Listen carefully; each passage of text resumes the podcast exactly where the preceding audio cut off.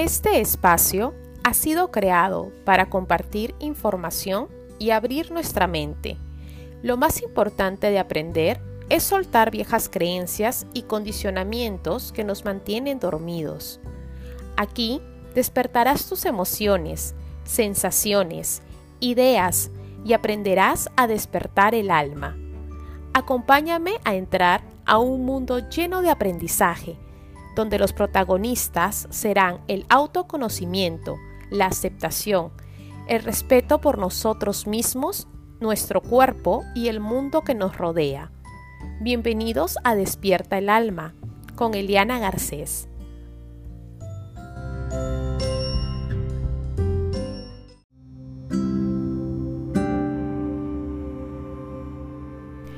Hola, bienvenidos a este segundo episodio del podcast Despierta el Alma, el cual hemos nombrado Vivir con Alegría. En esta actualidad en la que estamos viviendo, estoy convencida que vivir con alegría es la solución para muchos de nuestros problemas. Empecé a observar a mi hija menor, Julia, que casi siempre está alegre. La observé cuando va al parque e interactúa con la naturaleza. Corre, toca los árboles, siempre sonríe. La veo alegre. Es increíble lo que los niños hacen con una caja sencilla. La convierten en una casa de muñecas. Se imaginan un cohete que llega a la luna. Y si les damos algunos materiales para decorar y pintar, sus ojos transmiten felicidad pura. Recordemos cuando éramos niños, lo sencillo que era divertirse, cómo sentíamos todo, la lluvia, el viento, el sol, cómo disfrutábamos un cono de helados o un postre sin preocuparnos de calorías, ir a la playa, a la piscina o simplemente sacar una manguera a jugar carnavales era la felicidad más grande del mundo. Vivíamos alegres con las cosas simples de la vida. Después de estudiar mucho la felicidad, la alegría y el perdón, me he dado cuenta que la alegría es mucho más grande que la felicidad, ya que solemos percibir la felicidad como algo estrechamente vinculado a las circunstancias externas, mientras que la alegría es independiente de todo lo externo. Lo veo como un músculo, el cual tenemos que trabajar día a día y además nutrir, para que se fortalezca. Para ello, tomé las enseñanzas de dos grandes maestros que tenemos en este mundo, su santidad el Dalai Lama y el arzobispo Desmond Tutu. Ambos, pese a todo lo que han vivido, son practicantes de la alegría, el perdón, la felicidad y la compasión, y nos dejan plasmadas sus enseñanzas en tres libros valiosísimos: el libro de la felicidad, el libro del perdón y el libro de la alegría, los cuales tomaremos de referencia para tener la herramienta y trabajar este vivir con alegría. Pero primero les quiero contar quiénes son estos dos maestros, ambos ganadores del Premio Nobel de la Paz, y a los cuales admiro muchísimo. Empecemos con su santidad el Dalai Lama. Él lleva cincuenta y seis años alejado del país que más ama y que lo vio nacer, el Tíbet. Tras la invasión a su país de la China comunista en mil novecientos cincuenta, se vio empujado con tan solo quince años a gobernar a seis millones de personas y a enfrentar una guerra sin cuartel e injustamente desigual. Trató de negociar y buscar soluciones políticas por el bien de su pueblo, hasta que en mil novecientos cincuenta y nueve, en un levantamiento que pintaba con derramamiento de sangre, decidió con todo el dolor en su corazón partir hacia el exilio. La posibilidad de huir hacia la India era escasamente alarmante, por ello partió de noche, y durante tres semanas que duró la huida, sobrevivieron a tormentas de arena y de nieve. Escalaron montañas de más de cinco mil metros, ¿se imaginan? El Dalai Lama siempre pronuncia esta frase que resuena muchísimo conmigo. Cuando vives una experiencia trágica, debes pensar en lo sucedido. Si no hay forma de superar la tragedia, no tiene sentido que te preocupes demasiado. Esta frase me enseña a que no debo enfrascarme en situaciones que no puedo solucionar. Por ello, solo tomo el aprendizaje y sigo adelante. El Dalai Lama nos dice, cuando miramos alrededor, nos damos cuenta de que no somos los únicos que la pasamos mal. Muchos de nuestros hermanos y hermanas están en la misma situación. Así pues, cuando observamos el mismo suceso desde una perspectiva más amplia, se reduce la preocupación y el sufrimiento.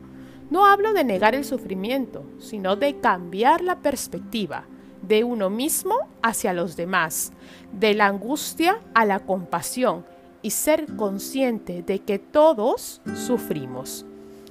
Esta palabra que nos regala su santidad me hace comprender que cuando somos conscientes del dolor ajeno y nos damos cuenta de que no estamos solos, nuestro dolor disminuye. Y no hablo de comparaciones, hablo de unificar, de sentir empatía y compasión, de mirar los sucesos no solo de un ángulo, sino a empezar a observar el mismo desde otra perspectiva. Allí nos damos cuenta de las nuevas oportunidades que traen consigo esos sucesos y es maravilloso. Ahora hablemos un poco del arzobispo Desmond Tutu de Sudáfrica, quien fue activista pacífico del apartheid. El apartheid es la separación total de blancos y negros, en el cual incluso se negaba la existencia de la raza afro y que pasó en Sudáfrica. Él actualmente se encuentra atravesando un cáncer de próstata y es un maestro y practicante incansable de la alegría. Él nos dice, date cuenta que no eres una célula solitaria, que formas parte de una comunidad maravillosa. Eso me ha ayudado mucho. Creo que el sufrimiento, hasta el más intenso, es un ingrediente, un ingrediente necesario en la vida, al menos para ser más compasivo. Cuando Nelson Mandela entró a prisión, era un hombre joven y podría decirse que sediento de sangre. Era el jefe del Congreso Nacional de África. Pasó veintisiete años en la cárcel y muchos dirán, veintisiete años, por Dios, qué pérdida de tiempo. Y creo que la gente se sorprende cuando les digo que no, que esos veintisiete años fueron necesarios para retirar la escoria. Todo el sufrimiento que padeció en la cárcel le enseñó a ser más magnánimo, a estar dispuesto a escuchar al otro bando, a descubrir que los que hasta entonces habían sido sus enemigos también eran seres humanos, con sus miedos y sus esperanzas, y que habían sido solo moldeados por una sociedad. Cuando Nelson Mandela entra a prisión, el arzobispo Desmond Tutu se convirtió en el embajador de facto de la lucha contra el apartheid. Protegido por la sotana anglicana y el Nobel de la Paz que recibió en mil novecientos ochenta y cuatro, pudo hacer campaña para terminar con la opresión de la comunidad negra. El arzobispo enterró infinidad de hombres, mujeres y niños en esa lucha sangrienta. Y en todos los entierros predicó la paz y el perdón. El arzobispo nos dice, el secreto es la forma con la que nos enfrentamos a los aspectos negativos de la vida, la que determina el tipo de persona en la que nos convertimos. Si el proceso lo tomas frustrante, es bastante probable que acabes agotado, furioso y deseando destruirlo todo. Cuando me preguntan cómo, siempre pongo de ejemplo a las madres y a los partos, y de ellas se inspira esta metáfora. Lo bello siempre implica sufrimiento, frustración y dolor. Les doy otro ejemplo. No se consigue ser un buen escritor yendo al cine y comiendo bombones. Hay que sentarse y escribir, por muy frustrante que llegue a ser. Y es que sin práctica no se consiguen buenos resultados. Ahora que conocemos un poco más de estos dos maestros, estudiaremos y practicaremos las herramientas que nos regalan en sus libros. Hablemos un poco de la frustración y la ira. Solemos pensar que el miedo y la ira son dos emociones que poco tienen que ver entre ellas, pero donde hay miedo tarde o temprano habrá frustración y esta traerá ira. Cuando el cuerpo se invade de ira y antes que pierdas el control, haz una pausa y piensa, ¿cuál es la causa? ¿Qué conseguiré con tanta ira, gritando y poniendo la cara de enfadada? Entonces te darás cuenta de que la ira no sirve para nada. La ira solo sirve para vernos privados de nuestra capacidad para el pensamiento crítico. Les doy un ejemplo. A todos nos ha pasado que estamos estancados en el tráfico más de una hora y de repente algún conductor imprudente hace una mala maniobra. Las bocinas empiezan a sonar con ira, otros bajan las lunas y gritan mil palabras terribles. La pregunta es, ¿hacer todo ese espectáculo cambió en algo el hecho de que sigamos estancados en el tráfico?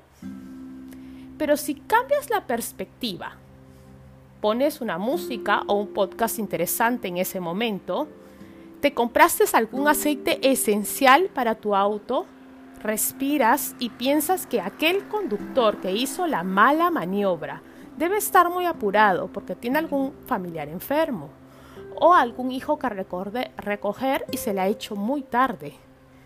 Allí empiezas a trabajar tu compasión y tu empatía y también tu perspectiva. Ahora hablemos sobre la tristeza y el dolor. A veces nos sentimos superhombres y supermujeres. Y no lo somos. Reprimir las emociones en un entorno controlado, por así decirlo, no es bueno. Yo siempre animo a la gente a que no reprima sus sentimientos, que no calle su tristeza ni su dolor, porque si no, la herida se infectará y saldrá a la vista como una enfermedad. El Dalai Lama nos cuenta una historia budista de la mujer que perdió a su hijo y que estaba tan triste que no había forma de consolarla. Iba con su hijo cargado en brazos buscando a Buda y le rogó que hiciese algo. Él le dijo que podría ayudarla si recogía semillas de mostazas para la medicina. La mujer aceptó, pero Buda le explicó entonces que las semillas deberían provenir de casas que no hubieran sido rozadas por los dedos de la muerte. La mujer visitó una a una todas las casas y encontró que todas habían sido rozadas por los dedos de la muerte, de un familiar, de una esposa, de un hijo. Al ver que su sufrimiento no era único, pudo enterrar a su hijo y liberar su pena. Cuando sientas una profunda tristeza, hazte estas dos preguntas y escríbelas, para que así las tengas a mano. ¿Y ahora qué hago yo? ¿Cómo puedo seguir adelante? Estoy segura que las respuestas te ayudarán muchísimo. Sobre la desesperación. El mundo se halla sumido en una confusión. Pandemia, guerras, hambres, terrorismo, contaminación, genocidios. ¿Cómo encontrar la alegría en medio de semejantes problemas? Pues demostrando nuestra humanidad. Si somos capaces de las atrocidades más inimaginables, no olvidemos que tenemos una capacidad fantástica para hacer el bien. Y entonces empezamos a observar y vemos a todos estos médicos y enfermeras luchando por nosotros contra el bicho, como yo le llamo. Y es que nuestra naturaleza es el ser compasivos. Cuando sientas desesperación, realízate esta pregunta. ¿Qué puedo hacer para cambiar esta situación? Quizás sea muy poco lo que tú puedes hacer, pero esa pequeña acción te hará darte cuenta de lo generoso que eres y allí estarás cultivando tu alegría. Sobre la envidia. La envidia es la causa del sufrimiento en general. Es el patrón según el cual nos relacionamos como con el prójimo. Envidia por lo que está encima de nosotros, competitividad por nuestros iguales y menosprecio para los que están por debajo. La envidia no deja espacio para la alegría, solo nos deja una sensación de insatisfacción y de resentimiento, mezclada con culpabilidad. Esta es tan corrosiva que algunas religiones la comparan con el veneno de la serpiente, pero existen tres curas para practicar el retirar la envidia de nuestras vidas. Número uno, la gratitud. De repente no tienes una casa tan grande y lujosa como la del vecino, pero si observas y agradeces, te das cuenta que tu casa está llena de amor, limpia, tibia, y te pones a pensar cuántas personas hoy no tienen un techo donde dormir. Dos, la motivación. Transformar la envidia en un estímulo. No tengo la casa grande y lujosa, pero ¿qué puedo hacer para trabajar y conseguir algo parecido a lo que esa persona tiene? Y tercera y última, la reestructuración. Si te empiezas a preguntar, ¿por qué quiero una casa con siete habitaciones si solo somos cuatro? ¿Para qué la quiero? El consumismo nos invade y es el mayor causante del cambio climático. Así que vamos a poner en práctica estas tres herramientas contra la envidia. La adversidad y el sufrimiento. Una situación trágica puede convertirse en una oportunidad. Mucha gente considera que el sufrimiento es un problema, cuando en realidad es una oportunidad que nos regala el destino. A pesar de las dificultades y del sufrimiento, puedes permanecer entero y sereno. Yo sé que suena fácil, pero en realidad es un trabajo de vida. Hagamos un entrenamiento mental. Pongamos atención a tres categorías de personas, ya que según los estudios son nuestro desafío constante. Uno, los miembros de nuestra propia familia. Dos, nuestros maestros, esas personas que nos inspiran. Y tres, los enemigos. A menudo es la interacción diaria con estos tres objetos lo que genera la, los tres venenos: el apego, la ira, la ignorancia. Estos son en gran parte el origen de nuestro sufrimiento. Gracias al entrenamiento espiritual podemos transformar nuestra relación con la familia, nuestros maestros y con los adversarios, hasta convertirla en las tres raíces de la virtud: desapego, compasión y sabiduría. En resumen, todos tenemos muchas dificultades, muchos problemas. Pero cuando a pesar de todo haces tu trabajo y empiezas a ver tus resultados, la alegría es inmensa. La enfermedad y el miedo a la muerte. Somos huéspedes en este planeta, visitantes que hemos venido a pasar un tiempo corto. Así que tenemos que usar nuestros días sabiamente para que el mundo sea un sitio mejor para todos.